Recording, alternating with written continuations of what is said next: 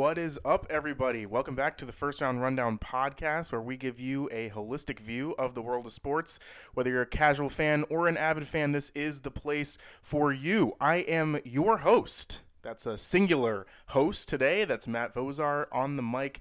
Uh, Hayden is actually visiting some friends in college, so uh, so we're gonna give him give him the day off, but but I'll still be here to provide everything that we need. As you see from the title, there's a lot Okay, there's a lot that we're going to get to today. Six different sports.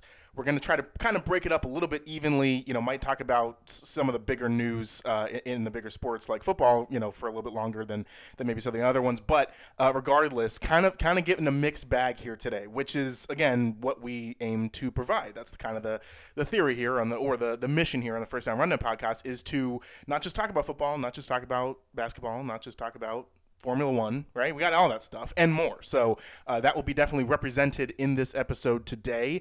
Uh, and like I said, kind of just run through it all and, and, and, hit them in the order that they are presented in the title. So that way it's kind of easy for you to, to, to, figure it out when you're going along.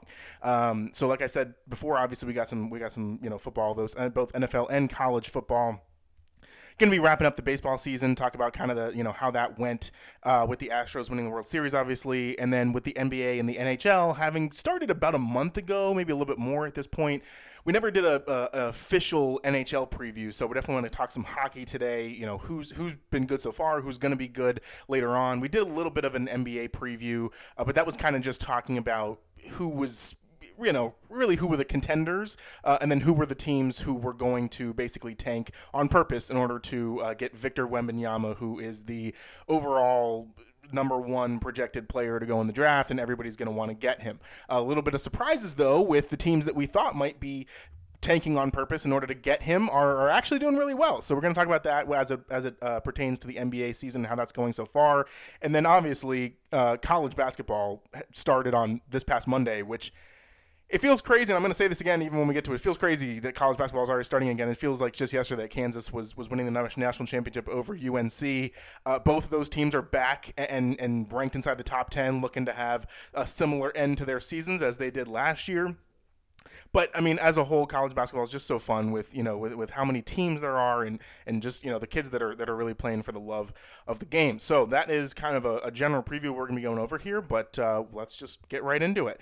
And and also by the way, I'm not to have all the cool sound effects and the and the transitions and everything that, that Hayden puts in there because I haven't figured out Audacity well enough to be able to do the recording software, make sure all the edits are in there. I don't even have the the, the like little sound drops and stuff downloaded, uh, so it's going to be very raw, coming off the cuff here. But hey, that's that's that's the way that I like to do it. At least feels like we're we're in the same room having a conversation. So uh, let's just go ahead and get right into the NFL.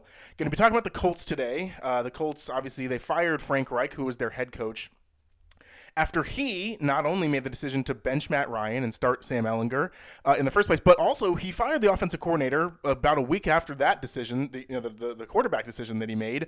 So, and then he gets fired himself. And, and so it was just kind of this domino effect of like, you know, hey, maybe this thing's going to work. Hey, maybe this thing's going to work. Well, neither of those worked. So now that's that's kind of that's a goodbye to you, Mr. Reich. Uh, so then following this, the Colts hired Jeff Saturday, who. It, is an ESPN personality now. Okay, so he's in the media. He's you know on TV all the time, whatever. But he actually played for the Colts for a very long time. I want to say probably about ten years. And so when the Colts were really really good with Peyton Manning back in the early 2000s, Jeff Saturday was the center, right? So he was snapping the ball to Peyton Manning for all those years, and and kind of became a cornerstone guy of the franchise. You know, I think his numbers, you know, going to be retired or something like that. So he has a lot of ties to the Colts and and was there. And you know, obviously, right, Jim Irsay, who's the owner of the Colts, who actually made this decision decision to hire Jeff Saturday. Jim Irsay was the owner way back then too, and, and you know, kind of from the from that time, Jim Irsay was like, well, you know, right. Jeff Saturday was was a cornerstone of the franchise. He was just one of those guys that you always know that you can count on, and, and was one of the best players for so long in that organization. Bring him back to be the head coach.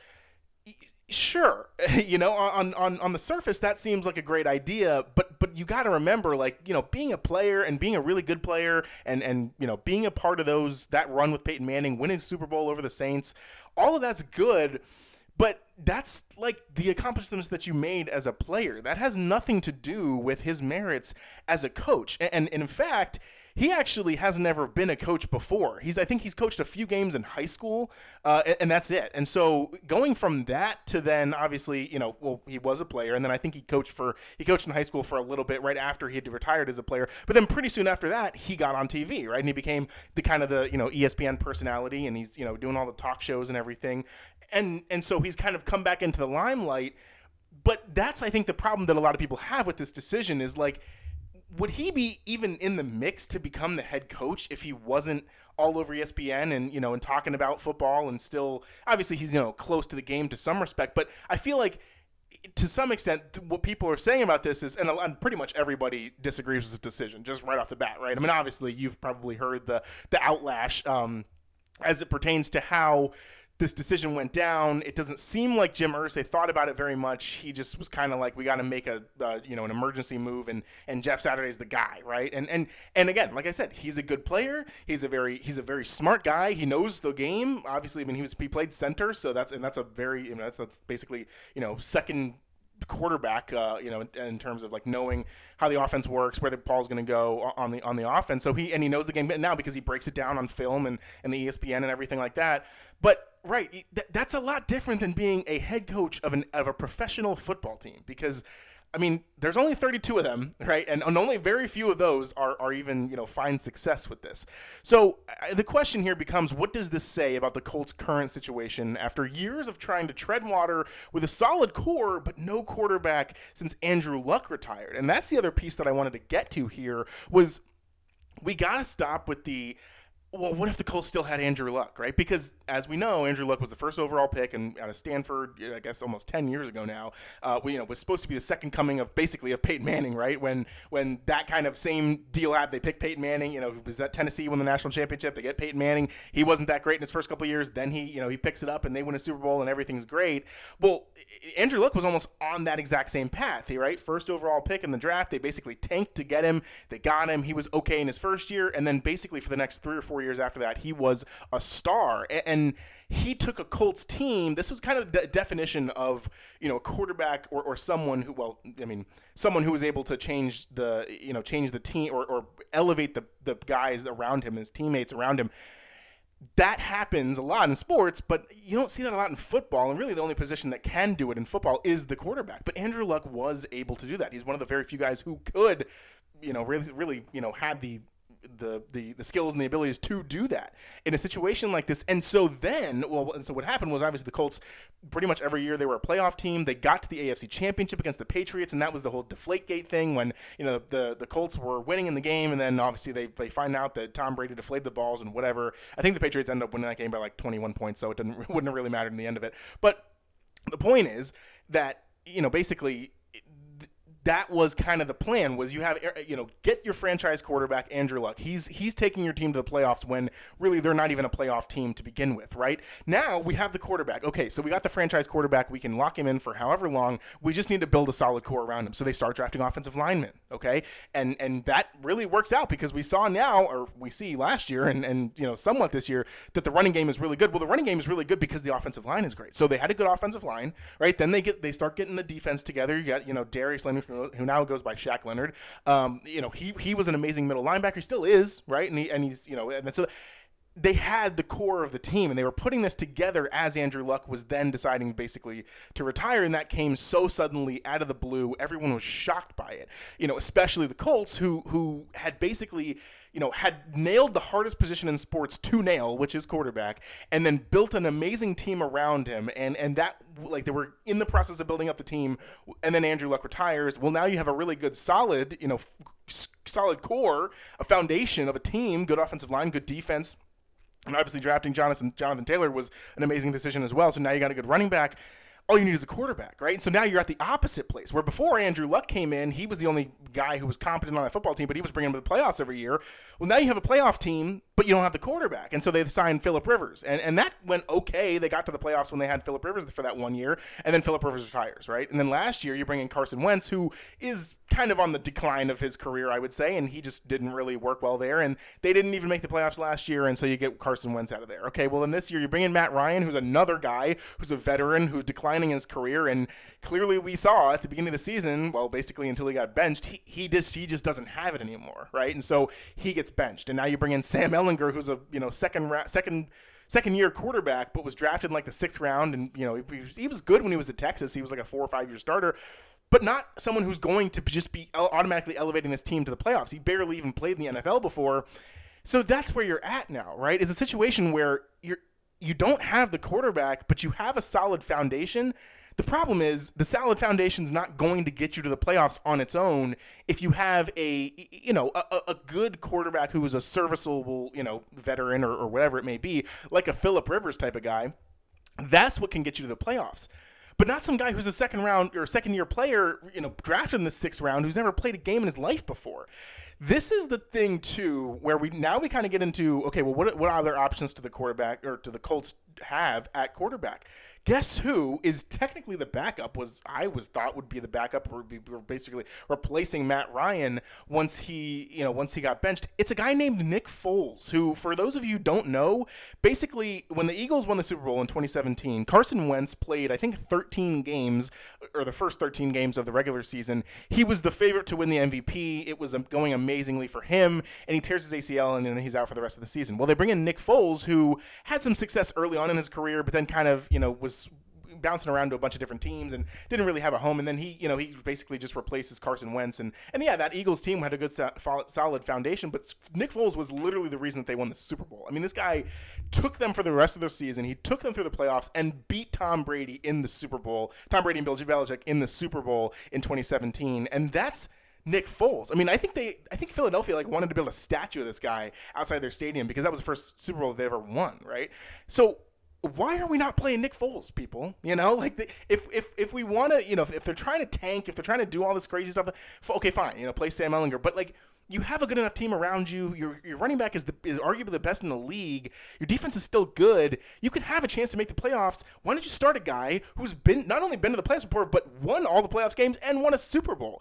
Uh, I, I, don't know. I mean, Nick Foles maybe he doesn't have it anymore, but like at least to give the guy a shot, right? Because the guy that you're giving a shot to now, Sam Ehlinger, like is not ready to play, and so for him to like you know sit there and learn learn behind some guys, that would at least prepare him, I think, better than just you know getting into a game and, and being barely you know able to throw the ball. So this whole coach situation is very weird. It's going to be very interesting to see what Jeff Saturday does now that he is the head coach because he doesn't really know how to be a coach, you know. So hopefully he'll be able to kind of figure it out as he goes along. But we've seen in the past couple games too that the Colts just don't really have it anymore. I mean, Jonathan Taylor himself is, is injured, and, and the defense looks like they're just kind of giving up points. And I, I like their last game against the Patriots, I think they lost. What, what did they lose? Like twenty six to three or something like that. They were, I think, oh over 13 on third down conversions. Their longest drive was their scoring drive, which was like 30 something yards. It's like it's just this this team is is going nowhere. So maybe Jeff Saturday is able to provide some sort of spark, but he doesn't really have any options because they also just fired everybody who had a say in this organization prior to when he got there, right? He has no offensive coordinator. You know, Matt Ryan's on the bench and, and not even playing anymore. And so it's kind of like, how are you going to learn how to coach in an environment where all your other, you know, coaches that would have helped you kind of, you know, do this job, they're also gone and out the door right now, right? And then you're stuck within a position where, where you don't have a quarterback and you, your running back's hurt, and it's I don't think it's going to be well for, for, for the rest of the season for the Colts here. Uh, I think they personally, I think they should have gone with Gus Bradley, who is their defensive coordinator, who has a lot of NFL coaching experience. He's a defensive coordinator for them right now. Elevate him to the head coach, and you know it doesn't have to be. He doesn't have to you know be signed to a, a major contract to be the head coach for the next ten years. He can just serve as the interim head coach because he's already been the defensive coordinator there for, for a few years, and he I think he, I think he was defensive coordinator for the Ravens like back when they were really good. So he has a lot of coaching experience. I I don't really understand this move from the Colts, and really nobody else does either. So we'll see how it goes. I just don't really have much faith that it'll go you know very well, especially coming up in the near future when like you kind of have to fin out a, finish out a season, and and I really don't know what the results are of that are going to be. All right, so let's move into college football now you see the title in the, or you see the topic in the title. We're going to be talking about Alabama a little bit more. I just need to we need to get some closure on the Alabama situation. Okay, so we talked about this a little bit on you know this past the last episode on on uh, on Tuesday night, Monday, or you know Wednesday morning, whenever you listen to it. But since then, I've heard way too much about this being the end of Bama's run, and Nick Saban's going to be quitting after the season because he can't do it in the SEC anymore. He's not good enough okay, some of this is crazy talk, all right, but some of this is is, is warranted, and, and there's kind of kind of some spots, but we've got to find the sweet spot in there. So the question becomes, why does Bama losing games this season? feel different this time? Why you know they've lost two games in the regular season before, but why are we talking about this now in the middle of you know now when it's such a big deal and and this year and everything like that? So kind of what's the reason behind this, and then what really is the next step in this process for Alabama? Let's start by saying, and I'm going to reiterate exactly what I said on Monday's show or the, the, show earlier this week. Alabama is a really, really good football team. All right. They had a couple close calls during the regular season, so they played at Texas in a game they won 20 to 19 on a last-second field goal. They also played at Texas A&M, in which I think they, I think Texas A&M was, they, they, they almost scored a touchdown at the very end of the game, and then they didn't, and Alabama ended up winning that game. And so that was kind of two close calls they had against teams who are obviously worse than them, right? And then they now they have and then and then they have two losses. All right, so the other two close games that they played, they lost both of them. Okay, but we got to put this in, into into perspective here, guys. They lost at Tennessee, okay, by three on a last second field goal that Tennessee hit to win that game. And again, it was in Knoxville. They took down the goalposts. We saw that all happen, all right, because they beat Bama. So fine, but we got to remember TCU, Tennessee's number five in the country. Okay, like they are, they basically are on the verge of getting into the college football playoff. That's a really good football team. Okay, and now Alabama, obviously, this past weekend they lost to LSU in a you know in a thriller. Obviously, it was an overtime. Alabama scores, then LSU scores, and they go for team that they go for two, and they win the game by one point in overtime. Okay, so taking that into consideration, Alabama's two losses this year are by a combined four points, both on the last play of the of the game themselves. All right, losing to the number five team in the country and the number seven team in the country. Number five Tennessee, number seven LSU. So, like, I, I get it. Okay, right.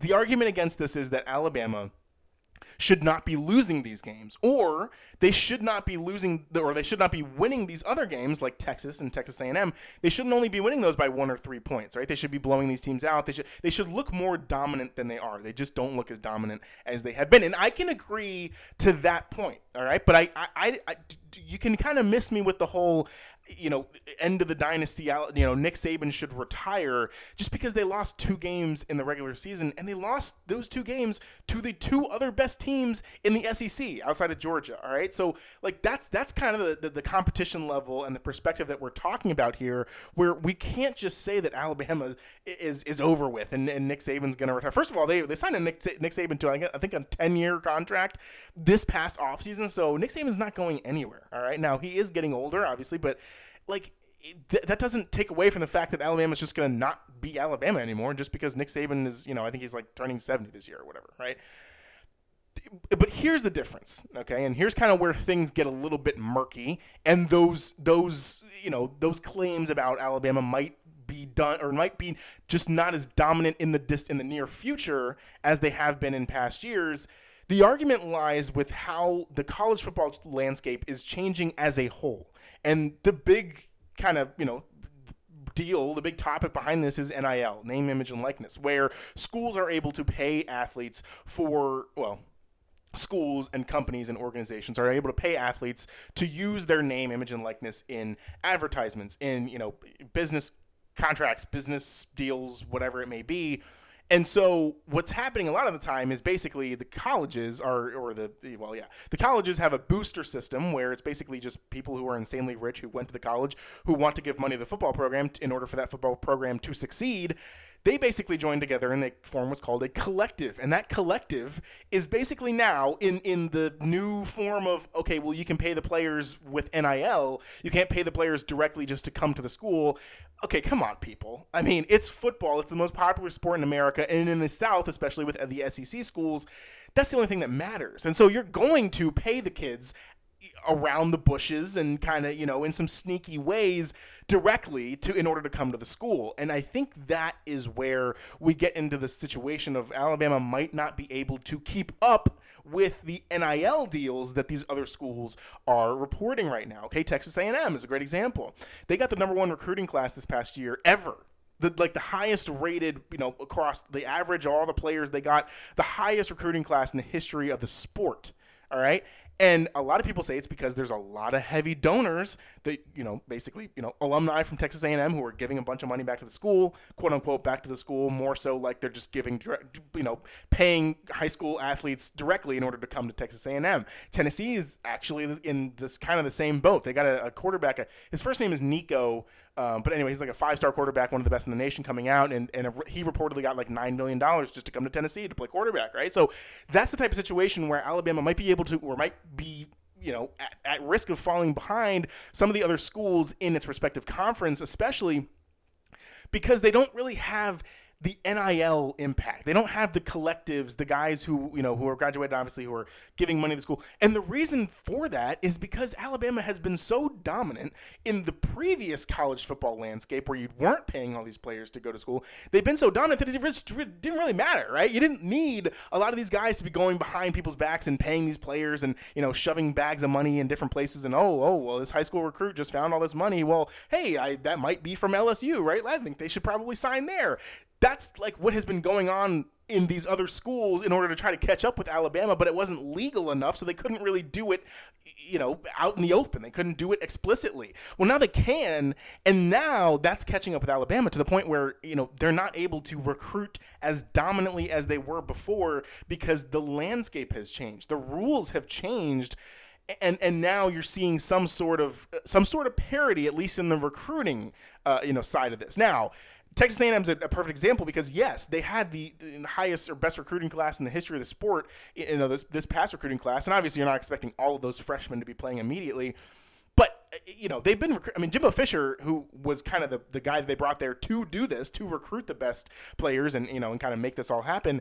Well, you know, he's been there for five years, this is his fifth year. He, you know, he's he's had enough time to get at least his good recruiting classes in the beginning are now kind of you know on their on their junior or senior seasons. Texas A&M is three and six right now. They are in last place in the SEC West. So you're thinking, okay, so they have all this NIL deals and they have all this money to be you know basically paying the players in order to go to the schools. But look what that's getting them. It's not really much so far, right? And obviously Tennessee looks really good this year, and, and I think that's more so kind of you know kudos to their offense and their and their scheme instead of just like you know being able to basically buy the players and, and, and pay for them to go to the school. But the, the reality of this is that kind of the, the, well the reality of the situation is that the reality of college football is is is kind of changing as a whole. And I think that the the, the second part of this that we kind of have to you know that we kind of have to delve into a little bit more is that you know Alabama is known for having the best assistant coaches in the in the world, right? I mean, it, there are so many countless coaches who have been offensive or defensive coordinators at Alabama who have gone on to do amazing things. I'm just going to kind of rattle off a few right here, right? So Kirby Smart was the defensive coordinator for Alabama for probably he was there for a while, probably seven, eight years. Well, guess where Kirby Smart Kirby Smart is right now? He's the head coach of Georgia, who won the national championship last year, and they look like the best team by far again this year. Okay, so that's Kirby Smart. Who else do we have? Oh, that's right, Lane Kiffin. Lane Kiffin was the offensive coordinator for I think a couple years, uh, maybe even three or four years when he was at Alabama. He won, I think, won two national championships with them as their offensive coordinator. Well, then now he goes to Ole Miss, and Ole Miss went, I think, ten and three last year, had their best season in the in school history. And where are they this year? Oh yeah, they're ranked inside the top ten, and they're nine and one. Okay, so there's Ole Miss for you, and there's Lane Kiffin. So he went on to do two pretty good things too. Brian Daboll, interestingly enough, he was the offensive coordinator. Remember that championship when Alabama played Georgia and it went to overtime, and you had uh, Jalen Hurts was in there and he wasn't doing that great, so they switch in Tua Tagovailoa, and Tua throws the ball to uh, DeVonta Smith in the back of the end zone, and he wins it in overtime, and everybody goes crazy. Brian Daboll was the offensive coordinator at Alabama for that play, for that game. Okay, he then goes on to be offensive coordinator of the Bills, and obviously has a bunch of success with Josh Allen and then goes on to be the head coach of the Giants, who are now looking like a really good team in the NFL. Okay, so those are just some examples of coordinators who Alabama, Nick Saban, has hired as you know the Alabama staff who who have really propped up this Alabama program. Because you got to think about it too, like. A, a, a, head you know head coach in college is, has a very different job than head coach in the NFL. The NFL is, is more it's a business, right? You have to handle it like a business. Your your your players are employees and, and they're professionals at what they do. Whereas in college, they're students. They're kids. These guys are 18 19 years old. So you not only have to manage all of those you know personalities and, and also the college teams are like twice as big as nfl teams in terms of the, the just the sheer amount of players right? But you also have to dominate the recruiting trail. You have to get more people to come to your school to play football. So you can't really be focused too much on exactly what play you're going to call when you're playing north texas and there's three minutes left in the third quarter on november 29th all right? That's a completely different situation. In that case you are relying on your coordinators to do the job that they're hired to do. This year, I don't even know who their defensive defensive coordinator is, but I know who their offensive coordinator is. It's a guy named Bill O'Brien, who you may remember is actually he well he was the head coach of the Texans back when they were basically you know well they're still really bad but they were really bad under him too.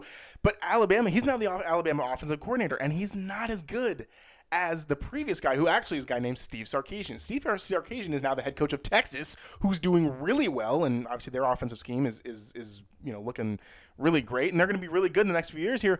Bill O'Brien is is not the is not the guy. Okay, and so I think a part of this whole Alabama, you know, losing the regular season stuff, all that situation, is also due to the fact that Alabama just doesn't have the top level coordinators that it's used to having, and some of that, yes, is on is on uh, you know is on Nick Saban. But at the end of the day, too, guys like Nick Saban's doing the best he can. The problem is whenever he hires these guys, they do amazing in Alabama, and they just get hired away to better jobs, right? I mean, Brian Daboll went straight to the NFL.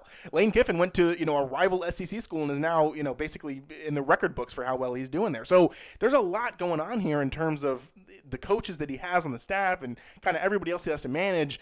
So I, I think that we, we got to temper our expectations for Alabama a little bit it's going to be different in the future. He even said Nick Saban said that before the season started, he he was talking about parity. He said that you know right in the kind of in the in the near future here, like there's going to be a lot of different teams winning. It's not going to be the same you know as as it has been for the last you know 20 years or whatever.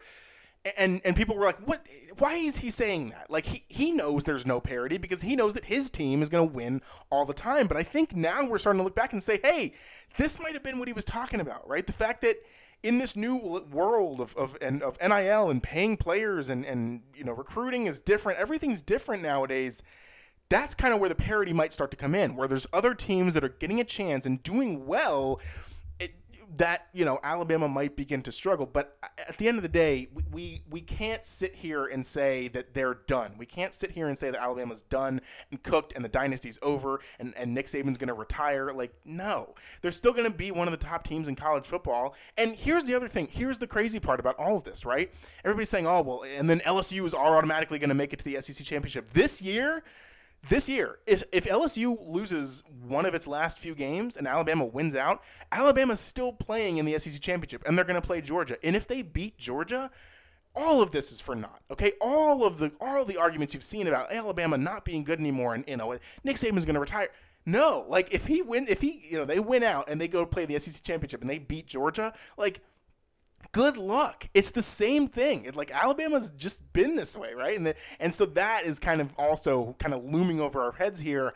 I don't know if it'll actually come true because you know they also have to win the, kind of the rest of their games too on their schedule, but uh, it's it's it's very possible. So there's your there's your Alabama closure talk at least. You know, kind of you know hopefully getting that all all squared to go here, and we'll go ahead and move on to baseball.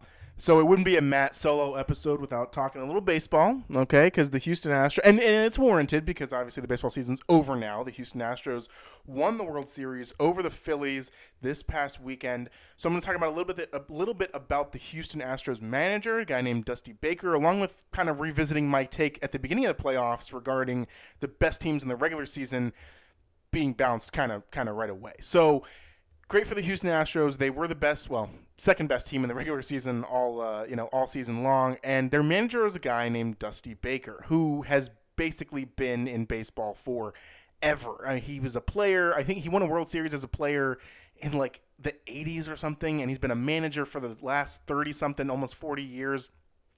And he's kind of known as like the guy who always gets there but is neighbor never able to finish the deal. I think he's he's he's been a manager for I think two or three different World Series teams. I know he's with the Cubs early in 2000, in 2003 or something like that. Um, he was with the Giants kind of right before their World Series you know run. I think they won three out of the five World Series from like 2010 to 2015 or something like that. He was there kind of right before that all happened. He also was the manager of the Reds the last time the Reds were good was a very long time ago, but he was the manager there, right when they were when they were doing really well. And so now the interesting part about what happened with this situation, Dusty Baker and the Astros, is that obviously in 2019 the Astros won the World Series, but it basically became an asterisk because that was when they were accused of, of cheating basically. And and if you don't, you don't remember, obviously look it up. There's a, there's a ton of stuff around it, but basically the deal was they were able to look at the other team. They had a camera looking at the other team's pitcher or the, the catcher who was signaling to his pitcher what pitches that the, the guy was going to throw. And then they were looking at the camera, and based on whatever pitch that the catcher was going to throw, or sorry, the catcher was signaling to the pitcher, and the pitcher wanted to throw to the catcher, they knew what pitch was coming, and they were they were literally banging on trash bags in or trash trash cans or something in the dugout as to what pitch it was going to be. And so the guy that was hitting the ball, he was able to hear what was going on in the, in the dugout, basically how many times they hit a trash can. And based on that, he knew what pitch it was, and they were able to win the World Series because of that. It sounds pretty crazy, but that's actually what happened, okay? So obviously after that, it's, you know, I mean, anytime a professional sports team cheats and, and wins a championship, like, it's never a good look, and everybody hates them for it, okay? So that's pretty much what happened to the Astros. Now, if you remember too, that was 2019. What happened in 2020? Well, it was COVID. And so basically the entire COVID season, which would have been the season right after the Astros won the championship, there were no fans there. And if there were fans there, everybody would have bashed on the Astros. They would have, you know, booed and, and thrown things and whatever. So the Astros people are saying, or this is kind of the, you know, the general feel of it. The Astros kind of got off easy on their cheating scandal because nobody, you know, nobody was there in the stands to be able to actually kind of give it to them, right, for for what they deserve for cheating and winning the championship. So what happened was obviously right. The manager got fired. There were, you know, a couple other players on that team who who were kind of the ringleaders of this stuff. They were they were gone from the team, and they needed someone to come in and just kind of clean up the mess, right? And so they chose Dusty Baker, who's this guy who's just known for getting the most out of his players, but like I said, not really ever being able to convert and win championships when he has the opportunity. Well, he has sure managed the heck out of them because, like I said, they finished this season with the second best record in baseball. They were, you know, dominant all year long. And there's there's still some players from that from that World Series team back in 2019. Because the thing is, at the end of the day, yes, if you cheat, it, right, it makes it easier for you to win. So they won the World Series, but they had a really good roster. Okay, they might not have been able to win the World Series. Obviously, probably you know cheating helped them in, in, in that in that you know accomplishment there but they had a very solid roster and so you know I, would say probably half the guys from that roster are still on the team and they've probably only gotten better you know in terms of their pitching and everything else so they have a good roster, but it's again, there's still kind of this cloud hanging over them of like, well, they were the team that cheated in, in 2019. So they right, they fire everyone in the front office and the manager and everything, and Dusty Baker comes in to kind of just clean up the mess. Well, he does an amazing job. He gets the second best record in the, in the regular season this past year, and they go into the playoffs and they're you know the number one seed and, and kind of the you know the the second favorites behind the Dodgers to win the World Series. Well, the Dodgers, Dodgers get bounced in the first round, so now it's the Astros, and they just look dominant against everybody. I think they, I don't even think they gave up a run until like, or, or no, they didn't lose a game until the World Series, I think, which was kind of the, the crazy part, or maybe the maybe the ALDS when they won. They, they, I'm trying to think of who they even played. This uh, kind of shows you in real time how much I watch baseball, which isn't too much. But either way, they were just dominant in this playoffs, and so they were kind of obviously the favorites to win the World Series, and they do end up winning the World Series, which is amazing for them because you know, right? It's it's after the whole cheating scandal happened and. Eh, I'm surprised we haven't heard a lot more about this because I was thinking, and I was like, you know, just kind of just being, you know, a sports watcher in general.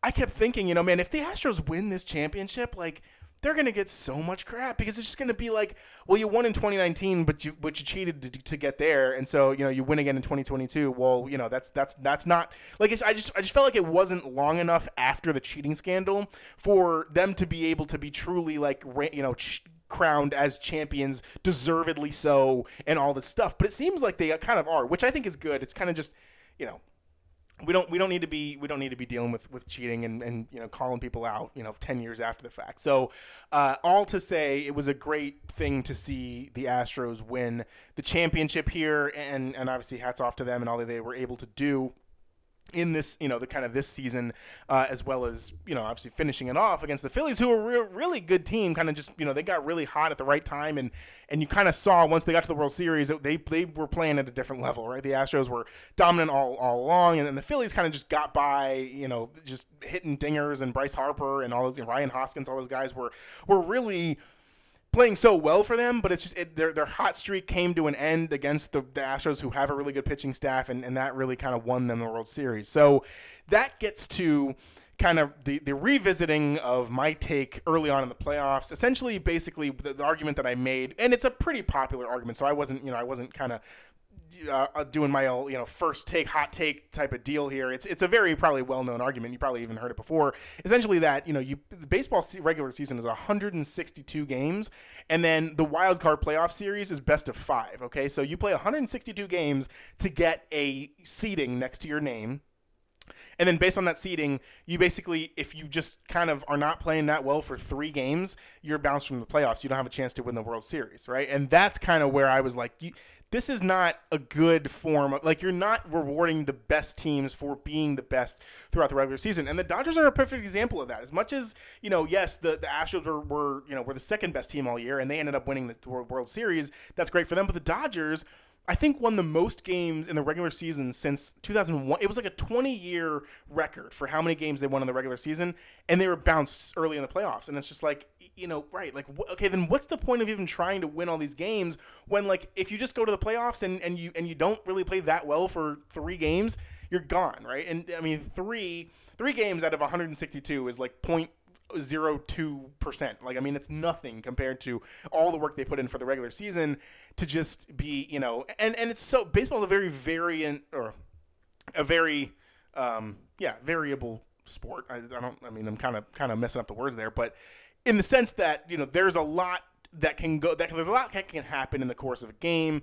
You know, you're, you're you can never you're playing multiple pitchers who knows who's feeling good that night if the hitters just aren't seeing the ball as well you know maybe they won't they'll be messing up or whatever so like I said, a lot that, that you can kind of, you know, that, that, that can be decided there. But but I think the, the main point is that this season, at least, the, the best team was the Dodgers, but, you know, they lost early. But the second best team was the Astros. And it was you know, led by a guy in Dusty Baker who's never been able to do it. Well, you know, never been able to do it as a manager. He did it as a player. He's a lifelong baseball guy. He's kind of been there and done that, and he deserved this over really anyone. So I think it, at the end of the day, it became a, a, good story.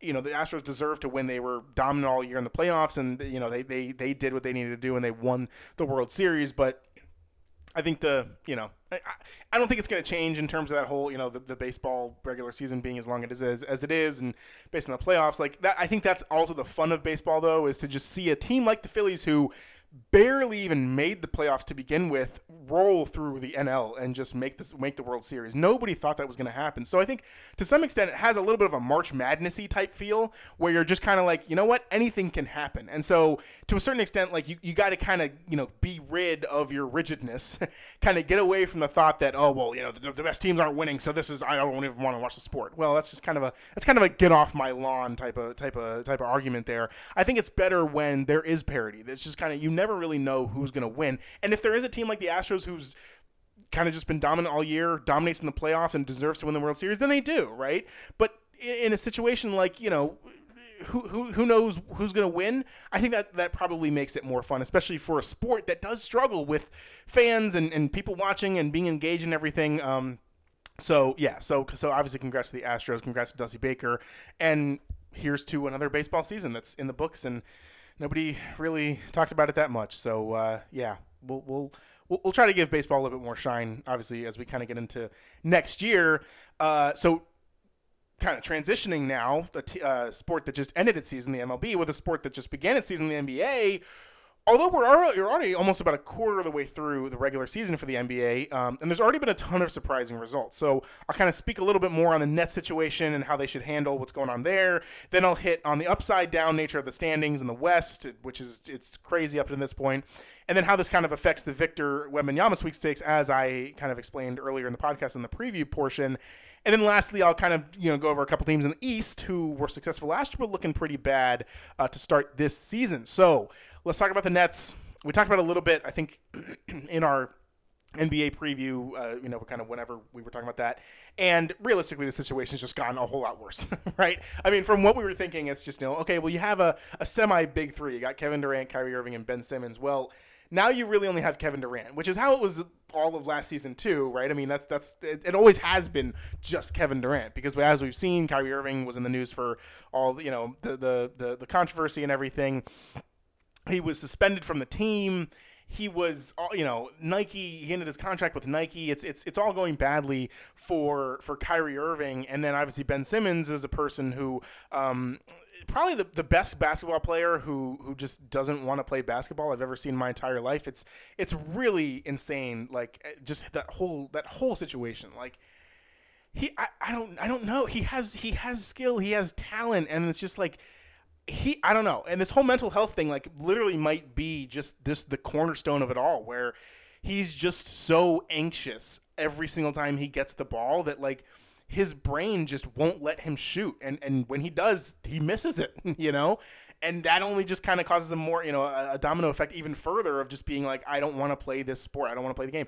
Which i don't know. I mean again i'm not to kind of you know talk about obviously what's going on in other people's heads. I, I don't want to assume anything it's just is, it's just one of those weird situations where like he'll be on the he'll be on the court, well he'll be on the on the bench, right, sitting down in his you know in his cool sweaters and long chains and everything and he'll be like smiling when he's when he's like not playing and then when he is playing he just looks like lazy and he's not really running that hard. So it's just this weird very weird dynamic where he almost looks more happy when he's not playing even though it's like do you realize all the critics that are on you right now and talking about you and everything that you know you we, we kind of got to figure something out here, man, you know, because because there's a lot that that you know you're kind of not doing in the situation here. Well, all right, so those are that's Kyrie and that's Ben Simmons, and then what happened? Well, they I think they got off to a start. They were like one and six or something like that, and they were you know one of the last teams in the East. So they fire Steve Nash. And we also talked about Steve Nash last year as it relates to, I think, the playoffs, where everybody was getting, you know, giving Steve Nash a bunch of crap about, oh, he doesn't run his switches right. And his, you know, he's not playing the right players at the right time. And it's like all these people who don't know basketball are trying to tell Steve Nash how to coach basketball. Well, the reality is these are professionals. He was a professional himself. He won the MVP two times, and now he's a coach of the of the Nets. But a coach like that must be the hardest job in the world. I mean, think about this. Everything that I just said about Kyrie, the guy thinks the earth is flat. All right. So you have Kyrie on that stance, and then you have Ben Simmons, who I just said explained for a little bit, a little while, the the the most excited player or the best basketball player ever to never want to actually shoot a basketball. How do you deal with that? How do you coach that? That's a situation that is doomed to fail. And I mean, we and Hayden, well, me and Hayden even said this kind of from the beginning last season. We were like, this just doesn't look like it's going to work out, and it and it really hasn't, right? It really hasn't. So, right. So you fire Steve Nash. Okay, fine. Who do you get to replace him? They were going to get Ime Udoka, who just got fired from the Celt or suspended from the Celtics for like having a relationship with a, a, minor in the organization, like all this stuff. It's like, what are you doing? Like the Nets are just like continuously j- just making their lives way harder. They ended up actually going with their interim coach, um, Jacques. Jacques, I don't know his last name, but he was kind of the everybody was saying like, all right, he's probably just the safe option. Like you know, he's not going to mess things up. You, you can go out and, and, find another coach and, and trying to kind of deal with this net situation, like overall with the players. But that is what the question becomes. It becomes, what do you do with this situation with these players who are, you know, part of the organization going out there on the court? Well, not going out there on the court in the case of Kyrie and Ben Simmons. It, this is not a good team. It's Kevin Durant and a bunch of guys who aren't that great, right? You got Nick Nick Claxton, who's playing out of his mind right now, but it doesn't really matter because they're still losing games. Seth Curry, the brother of Steph Curry. Seth Curry was injured all last year. He's actually a good player, but you're thinking, okay, well, he's he's come back from injury. He's going to be really good. Not not really turning out. Joe Harris, another guy, UVA grad. Shout out who's he got hurt last year and uh, pretty much nagging injury the entire year. They're like, oh, he's going to be back. He's a three point specialist he's played like less than half the games so far, you know? So all these players who you think are supposed to be good role players for this team that is, you know, kind of led by their huge stars, well, the stars aren't even playing, and the guys who are supposed to be the role players in this organization aren't playing that well, even when they are out of there on the court. The only guy who's actually playing well is Kevin Durant, which is the one thing that you can always count on in the in the history of the basketball as a sport, is that Kevin Durant's going to perform his butt off and, and, and always play to the best of his ability. But like that's that's kind of the issue here, right? Is like you can't Kevin Durant cannot single-handedly win you a championship, especially when you have all this other turmoil going on within the organization. Like as, as good as Kevin Durant plays, and let's say Nick Claxton is amazing, and Seth Curry comes out and starts, you know, going 45% from three, and Joe Harris is like Duncan Robinson 2.0.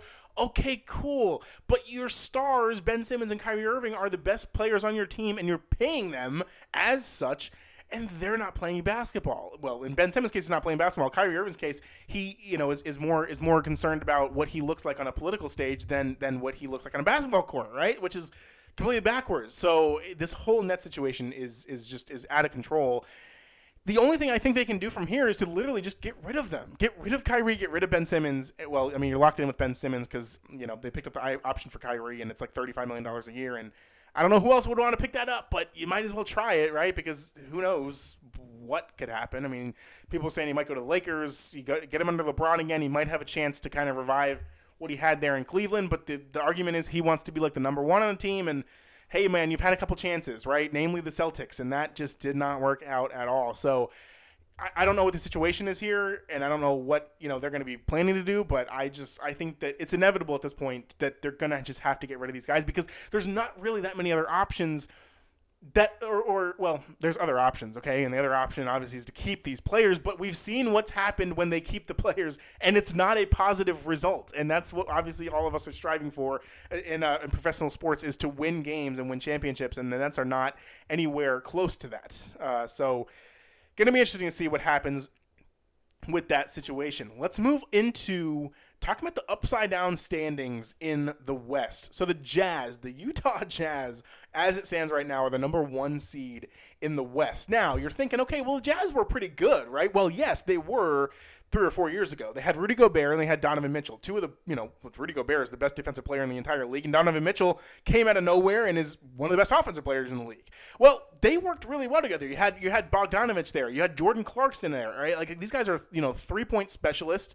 Um, I think they had. Um, I'm trying to forget. I'm trying to remember. Um, they had Mike Conley. I mean, Mike Conley's still there, but they, you know, had him. He was still on the team when they when he was there. Whatever. Well, it just didn't work out. All right. So like you had the whole COVID situation with Rudy Gobert where he like coughs all over the mics when he had COVID and that just I think set set the tone for a bad a bad, you know, bad situation there in Utah. Then near the end of it, near the end of last year, you had Donovan Mitchell coming out and saying like they he and Rudy Gobert weren't even talking and it's like those are your two best players. They should probably be conversing to some extent, you know, language barriers aside, right? And, and, it just wasn't working. And so what happened was a guy named Danny Ainge, who was the GM for the Celtics all those years when they won championships and then got to like three straight Eastern Conference uh, finals in a row. He left. He leaves the Celtics and he goes to the Utah Jazz. And he's, you know, I mean, he's a really, he's like a genius GM. He, he knows how to you know get rid of a roster, build a roster. He knows what talent goes where. He, he's he's really good at you know at just at, at, constructing a team that is capable of winning a championship. So he goes to Utah and he blows it up, right? So he trades away uh, he trades away Rudy Gobert, he trades him to the to the Timberwolves. He trades away Donovan Mitchell to the Cleveland Cavaliers and everybody's and, and so there's they're left with nothing. They got Kelly Olynyk and Lauri Markkanen, two guys who are pretty much the exact same person and, and kind of on the end of their you know their respective careers. Although Kelly, Kelly Olynyk's pretty old, but uh, Lauri Markkanen's I guess you know he's still pretty young, but he hasn't done much. I mean, he was on the Bulls for he was okay on the Bulls, but you know whatever. So, and then you got like Mike Conley and Jordan Clarkson are still there, but like they're not the cornerstones of your franchise. So the, the thought is, okay, so Danny Ainge, he's in there now as the GM. He blew up the team, but the point is, he's going to get draft picks. He's going to rebuild this team the way it was supposed to be done in the first place into a championship contending team. Well, how do you do that? Well, what you do is you get draft picks, and then you don't do well in the regular season so that you can cash in on those draft picks and get high draft picks in order to pick the best college players or international players, as it, as it will be this coming year, in order that you are able to build up this team with young players, trading for veterans, whatever it may be, right? Well, what happened, what ended up happening, what ended up happening instead was the, the Jazz are good. They're coming out here and scoring like 140 points a game. Their defense is amazing, and it's like these random group of guys. Like I said, Lauri Markkanen, Kelly Olynyk, Mike Conley. They're playing their butts off, right? And it's and it's a first year head coach too because they got rid of the other guy. I'm blanking on his name, but he, he he did not. He looked anything but a basketball coach. He, it was it was a it was a funny situation. Um, right, new coach new players, you know, guys who've never played together before, and and they're just they're killing it. So it's funny because everybody's kind of saying like, well, wait, the point of this whole thing was so that they could tank to get good draft picks, and they're just not doing that at all. But I think the point now is, and again, J- Danny Ainge has this all under control, so he's seeing how this is going. He'll kind of call the shots on whether or not he actually wants the team to basically, you know, purposely start losing, or if they actually have a solid, you know, a solid core, and if these guys are able to keep playing this way for the rest of the season maybe they make the playoffs, right? And in that case, hey, like that's a you know that's more money going to your organization. That's ticket sales for you know further past the regular season. So you know you're making your team money, and, and the fans are still excited about a, a team that wasn't supposed to do anything, and now they're in the playoffs. So there's a lot of options for this Jazz team. But the funny thing is like how good they actually are, despite the fact that everybody thought or assumed that they were just going to be trying to lose this whole, you know, basically this whole season. Uh, so the Jazz are, are a pretty good story here. The Blazers are as well, and the, the Blazers are, are, are very. I think they're number th- like third in the West right now. I think they're eight and three or eight and four or something like that. Um, they're a very interesting story because really, I mean, what have we heard about the Blazers over the past, you know, basically 10 years? Okay. They had a really good team. Obviously, you know, when, when CJ McCollum and, and Damian, Damian Lillard were both there, um, blanking on the big guy's name. Uh, LaMarcus Aldridge was there for a little while, right? So they were kind of all they were getting it together. They had, they had a really good team, and then pretty much everybody left except Dame, and now Dame's been there for the, his entire career now. But he's been the only good player on that team, right? I mean, you have you know Anthony Anthony Simons is their is their, you know their second best player. He's not gonna he's not gonna be turning heads really at all. But now they have a young core. They got um, Shaedon Sharpe, and I'm trying to remember the other guy's name, but for some reason it's working out, right? And, and Dame is just con- kind of consistently he, he really he really annoys me because I actually have a fantasy basketball team that I have with my high school friends and we, we play in fantasy together. And so Dame is just kind of now here with, you know, he keeps keep getting injured and I'm like, dude, can you please just play for my fantasy team? But anyway, um, they have a young core and they're doing really well and you know, if Dame plays still, hey, that that could be a pretty cool story for the Blazers here for this season. Uh, and then kind of, you know, going back to what the, the upside down nature of like what I was saying, the Warriors have not been playing well at all, right? I mean, they're defending champions. You still got the same core there, same players, everything as last year, but they're not playing defense. That's the thing. The Warriors are just not playing defense. Their offense is okay, um, but they're just kind of they're, they're they're just kind of you know walking around on defense. They're not playing, which that's like been their thing, especially with all those championships they won. It was playing ferocious defense, and then obviously you know moving around a lot and and, and making threes on offense. So with the Warriors not playing defense again, that's one of those things that they'll just pick up right for the rest of the season. That it it'll it'll come together. They'll make the playoffs. They'll make another championship run. You know probably. So. Um, that's what it looks like right now, but I think you know they'll end up being they'll end up being fine. Switching over to the East now, it's pretty interesting. Okay, you have I mean, team like the Bucks are obviously you know we knew they were going to be amazing. They are amazing, and the craziest part is they don't have Khris Middleton, they don't have Pat Connaughton. Like I mean, basically two starters on their team, and they're ten and one, and they lost their they were nine and nine and zero. They lost their first game to the Hawks without Trae Young, but that was just you know that's kind of just a, a, classic NBA spot right there, where just you know you're not really sure if a team's to win, and they just do. But yeah, the Bucks are absolutely dominating right now. Um, and, and, but a couple teams that you might think were supposed to be great, not looking too good either. The Heat, I think, are almost last in the East, or they're like they're like tenth or eleventh or something like that. Um, they were the number one seed in the East last year in the regular season. They had the best record, and it just you know they look they put everything together, looked amazing, but they're hurt. That's the problem with the with the Heat. They're hurt early in the season too, which is obviously kind of not where you want to be. Jimmy Butler has only played, I think he's probably played, I think he's played less than half the season so far. Bam is good, but Bam can only do what Bam does when you have your guards in order, when you have Kyle Lowry out there, when you have Duncan Robinson making three pointers. That's when Bam succeeds. But when it's just Bam and Bam alone Bam's not going to do everything for you. He's not going to be able to win a game for you. Okay, and so with you know with kind of everybody hurt, and obviously Duncan Robinson's kind of trying to find a, a role in his team, and he's not. He's it's not what it was. You know, back when uh, when they made the run in the bubble, playing the Lakers in that in that 2020 uh, NBA championship or NBA Finals.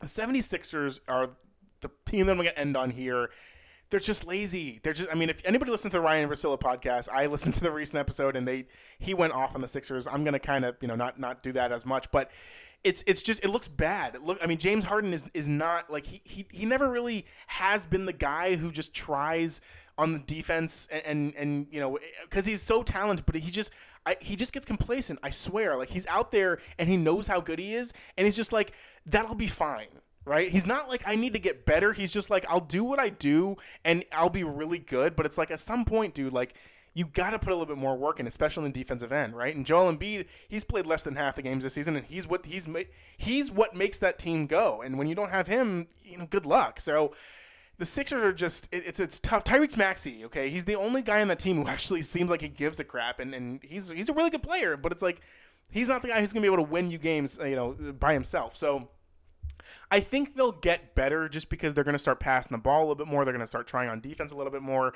But it's just it's one of those things with Doc Rick, Doc Rivers, who's their coach, which is like this is kind of just always what happens to his teams. Like they, they have all the star power, they have all the talent, and it's almost like he tells his team, like, all right, you guys know you're better than them, so go out and beat them.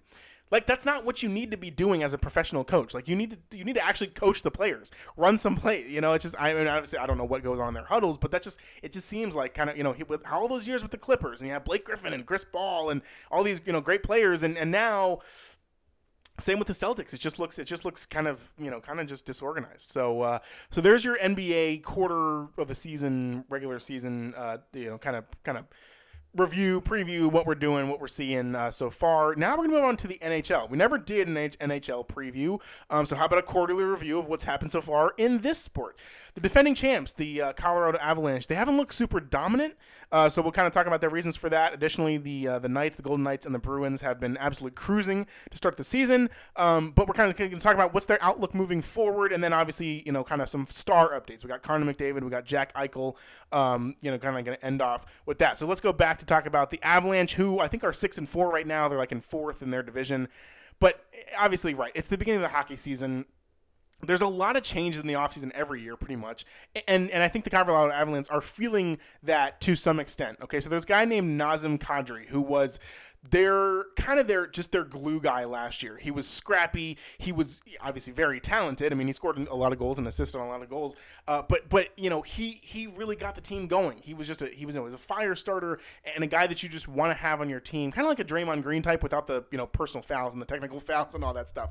Uh, but a guy that you need to have on your team who has a personality that's just a never give up and then just invigorate every other player on the team and he got traded in the offseason. So that I think has been their biggest loss and the reason why they're they're kind of just trying to figure it out to start the season here. Like you got to get used to kind of what you have right now. You got to you know kind of figure out how you're going to work it now without one of your best players from last year who obviously, you know, you won the Stanley Cup with. But the Avalanche are going to be fine. I still think and I was listening I was kind of reading some articles and everybody's pretty much saying like this team is still probably going to make the make the Stanley Cup again. They might even actually win the championship again. So I think the Avalanche are going to be fine for where they're at right now. But the teams that do look good, the Golden Knights, I think they started like I think they won ten in a row. Uh, and I think they, no, I think eleven in a row because I think they, they just beat the uh, they beat the Buffalo Sabres last night, and so they're like thirteen and two or thirteen and one or something like that, and they're absolutely blazing right now, which is kind of fun to see, especially because you know back when they were you know I think well I guess probably six or seven years ago now, when they first entered the NHL in their first inaugural season, they went to the Stanley Cup final, which was the craziest thing.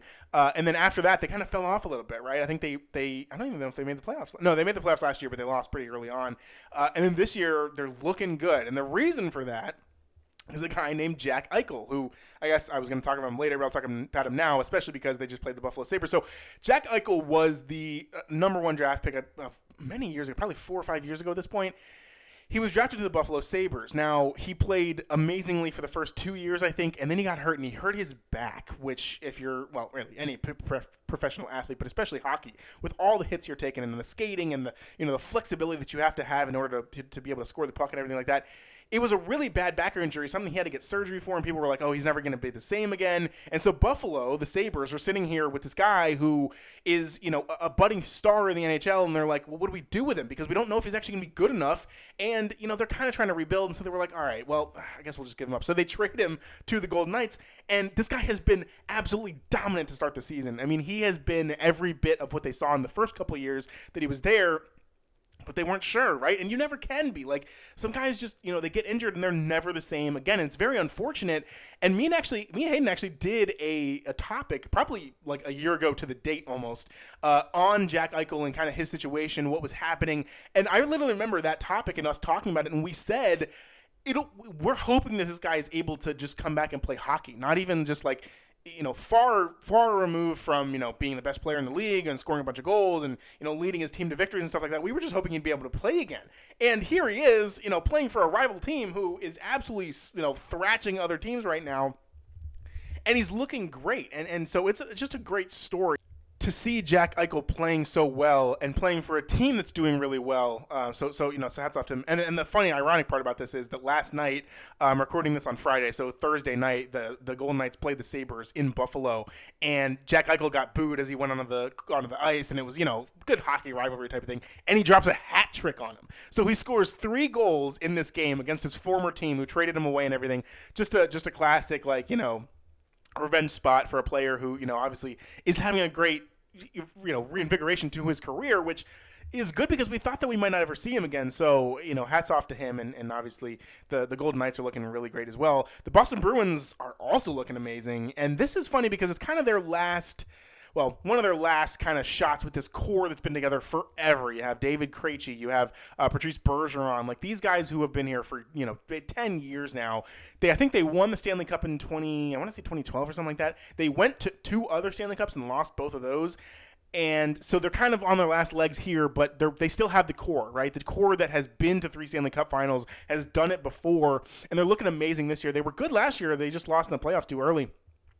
But we're really hoping to see kind of what the Bruins are able to do, and, and obviously with their kind of last last ditch effort, they actually have a new uh, coach too. So and he's kind of he's been doing really well in terms of getting guys where they're supposed to be in the right places and winning these games. When previously it looks like you know, and especially in last season, like they were holding on to leads and they just would kind of just give up a bunch of goals, right? And they would just lose these games. And it's like, dude, it was just, it was just a little bit you know infuriating to just kind of watch their season just unfold in you know the second and third periods. But this year is the quite opposite, quite the opposite, and they're doing really well. So hopefully, maybe see them, uh, you know, deeper in the playoffs as we go along here. Uh, and then Connor McDavid. We have to talk about Connor McDavid. He is the best player in the NHL right now. I mean, I'm sure that you've seen, if you follow ESPN on Instagram, if you watch Sports Center, anything to do with anything sports related, hockey related, you've seen the stats on Connor McDavid. He had 13 goals in 13 games. He has 30 points after, I think, 14 or 15 games. So he's like on pace to have like basically two points per game, which is ridiculous. Um, it's just, and it's just like watching this guy, like like a guy like Ovechkin or a guy like Sidney Crosby, like they're they're very technically sound and, and they're also getting older. So watching them now isn't as you know crazy as it was when they were younger, but they're they're technicians and so they're very they're skilled with the puck and their stick handling is amazing. Connor McDavid is like he's like an angel on the ice. Like he he moves faster than anyone, and it's just watching this guy play hockey is is just like you you literally watch the game and you're like this guy is better than everybody that he's playing against. He he he, he, just he runs by people like he, he's just fat. It's like it's like Tyreek Hill on a go route to the end zone. Like he's going to run past you, right? Uh, and well, skate in this case, but but still, he, he's amazing. And his his like the, what I was talking about with Ovechkin and, and, and, and Sidney Crosby, like the the stick handling, the puck handling, everything that you're able to do skill wise, he has all of that. Combine that with the speed to get past everybody, no matter what scenario you're in, and and you have a great player, and and he's showing it. So uh, hopefully, hopefully the Oilers can just pull it together. Like they just keep losing so early on in the playoffs, and you're like, Jews, this guy who is the best best player in the league and, and deserves so much you know, it, just it's just as tough to kind of see them not be able to do it. Uh, you know, really any any point in the uh, you know in the year so far. And again, you know, even even if we right, we go to the playoffs and you know they're gonna have to face off against the Avalanche again, and, and that didn't go well for them last year. I think they got swept last year. So. Um, hopefully the the I don't know I'm just I'm kind of I just want I just want to see Connor McDavid succeed and like get a ring because at that point it's like he's he's probably already gonna be in the Hall of Fame like we got to get him a championship but uh, but We might not, which is which is kind of the unfortunate part here. So we're going to move into college basketball now. I know we're already an hour over, but you know what? That's that's what you get here on the First Down Rundown podcast, especially when it comes to Matt's solo episodes. We're going to get in college basketball really, really quick. So obviously, right. So the college basketball season started uh, this past Monday, which feels crazy because it literally feels like the season just ended. But hey, it's that time of year again. It's great. College basketball started uh, this week, like I said. Um, so we're to just, I mean, I'm literally just to rattle off. So who are the contenders? Who are the pretenders? And have we finally begun to see Gonzaga conference realignment talk? This has been kind of a bigger story over the past week. Obviously, it's uh, outside of just the games starting themselves. Gonzaga might be moving to the Big 12. Thank God. They need to. Like, they need to get in a good conference because they need to lose. they need to lose early in the season. They need to lose regular season games. They need to lose conference games to just get some sort of humbling, like, nature of this. And, and just rebalance the sport because the problem is they get the number one overall seed every year and they lose in the Sweet 16. And it's like, we have to give the number one seed to the teams that are deserving of it that we know will go far and not get you know crazily upset. But the problem is they get the number one seed every year and they do get upset, right? They made the final. Okay, they made the championship game against Baylor you know two years ago, but they lost the game by like thirty points, right? So it's like okay, well you did the job that you were supposed to do. You won your games, all right, fine, but then you lose by that much. But they need some competition. They need to face because the Big Twelve is arguably probably the best conference in, in college basketball. Um, I'll use that to kind of transition into into a little bit of talk about obviously kind of the top where we know Kansas, we know Baylor, you know, they're they're the top of the Big 12. They have been for years, but they also are the two teams that won the last the last two uh, March Madness championships. They won the college basketball championship. Baylor won 2021 and Kansas obviously won this past year 2022. So the, and they're back. They're I think they're both number well. They're actually I think they're both tied for number five uh, in the AP poll to start the season. We have UNC who was an eight seed in the tournament last year, and they only got in because they won the ACC tournament. And you know the previous well. Not the previous year, but this year, that year, they won the ACC tournament. They got in as a number eight seed. They beat Baylor, who was the one seed in this in the in the round of 32. They go on. They beat Duke in the final four. They go to the championship game, and they're up by like 20 points in the championship game. And then obviously Kansas win, comes back and wins that game. But the the crazy part about this, and this is kind of the big story for college basketball, if you're just kind of a don't care about college basketball till March Madness fan, UNC lost one player, one player from the starting lineup. Well, actually, not, I don't even think it was starting lineup. I think it was like overall they lost one player. Um, and it was that guy Brady Manek who was the you know amazing three point shooter. Now he's a he's a really big piece of their team, but like you still have Armando Bacot, you still have um, the the two guards. I'm, I'm blanking on their names now, but everyone's coming back really from this you know from this amazing dominant team last year. that made a crazy run, and so they're number one preseason number one, which is it's so crazy to see them back here so soon because Roy Williams, who was their legendary coach, he retired uh, just two years ago, and they that team that that well yeah, I mean, just the program in general was kind of just going down the drain. You're like, dude, this is so sad to see like a such a storied program like UNC, you know, not not be able to kind of hold up anymore, especially in this again the NIL stuff coming back here, going full circle. Uh, you know, is is still a thing in college basketball as well. But look what we have here. You know, the, the, the, next guy comes in. He's the coach, and I forget his name too, but uh, he comes in. They brings him to the championship in, in, his first season. So it's like insane how well this team is doing, despite you know kind of the regime change that they that they've uh, faced, you know, recently here. So that's uh, that's going to be UNC. Obviously, kind of they're the number one team. Gonzaga is the number two team. Drew Timme is still playing college basketball. It's ridiculous to think how long this guy's been playing college basketball for, but hey, he's still here. Uh, they're number two overall, and again, like because they're in the West Coast Conference, they're going to be playing like Pacific and Santa Clara as part of their regular season, you know, conference schedule, and it's like hey, guess what? They're going to win all those games. Okay. So we, we should probably just do something about it. We should probably get some more people in here, get some, you know, movement around the conferences. Hopefully that'll happen, you know, pretty soon, but you never really know. So Gonzaga is obviously really good this year again. Houston. Houston, I love this story with Houston. Ralph Sampson is their head coach. He's an amazing, well, he was an amazing basketball player himself, and now he's amazing as a coach. We saw them get to the Final Four in 2021, and then in 2022, this past March Madness, they were in the Elite Eight against Villanova and lost that game to Villanova. Villanova goes on to the Final Four. So they easily could have had two Final Four appearances in, in each of the last two years. And that's crazy, right? I mean, you never thought Houston would be this good as basketball, but they just he they play so hard, they rebound hard, they're big and they're tough and they're physical, and that's a style of basketball that people don't really play this at, at this point anymore, right? Everybody's focused on oh well, let's copy the Warriors, let's let's let's shoot the threes, let's do all this stuff. No, let's get to get back to hard nosed basketball. You're rebounding the ball. You're you know I mean obviously they have you know. Um, Marcus Sasser, I think is is the is the guy's name. He's a he's a sharpshooter. He does everything for that team, and, and he's you know kind of their, their main scorer. But like you need guys down low to play defense and rebound the ball, and they have that. And I love the fact that this Houston team out of the AAC, right, this conference you never really hear about, they're number three in the country. They're you know they're gonna blow out everybody on their schedule. I wouldn't be surprised if they finish the season undefeated, number one overall seed. And but the thing is, they're different from Gonzaga because they are actually a legit good good basketball team. if they get a number one seed, they're going to cash in on it. They're going to make it worth it, right? So, super happy to see Houston uh, do so well, or, well, be projected to do so well, but they will actually do so well here in the regular season. And then obviously you have your Duke and Kentucky. I mean, this is just classic, right? The the two teams that always get the best recruiting classes. Duke had the best recruiting class in the entire nation, you know, for this this season's recruiting class. Kentucky was number two.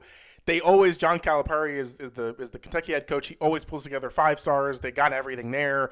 I mean, obviously Duke is kind of changing regimes now. Um, coach K is gone, but they still got the best recruiting class. So something's still going well at Duke, right? And that'll be really cool to see kind of the Duke and UNC rivalry, which we, saw last year. But I mean, basically, previous to last year, Duke was dominant against really all the AAC or ACC. But specifically, that rivalry with Carolina hasn't really been the same um, over the past few years. But now it's back, right? I mean, they're you know number one and number five respectively in the country. So looking real exciting for Duke this year, and obviously Kentucky as well. I think they're the favorite, or no, KenPom, which is a you know a, a really famous college basketball statistics site and whatever, they have Kentucky as the number one team in the country, which is which is pretty crazy. So um, I don't know. I don't know who's going to win. It's going to be a really good college basketball season. I'm super excited to just kind of get into it a little bit more on Saturdays when college football ends, and you know you got college basketball on. Um, you know, watching the big games, seeing who does well, and just it's always crazy. You know, the best team, or the you know number one team always loses like twice in a week or whatever. Um, super excited to watch this college basketball season. Well, all right, that will do it for this episode of the First Down Rundown podcast. I hope you enjoyed it. Like I said, it was a lot of stuff, a lot of topics, a lot of sports, but we got a lot of good info, right? So I hope you learned something from this episode or just enjoyed kind of hearing me talk as I sit here in my room for over an hour by myself, just talking to myself. I love it. No, that's not what it is. I'm talking to you guys. Hope you enjoyed it. I'm not going to do like Hayden talks for like eight minutes at the end of every show, and I'm like, dude, can we just wrap this up because people want to go about their day and not listen to hear you talk anymore. Uh, so I will actually end it off here. We will be doing another episode, obviously after the football, uh, you know, football weekend this weekend.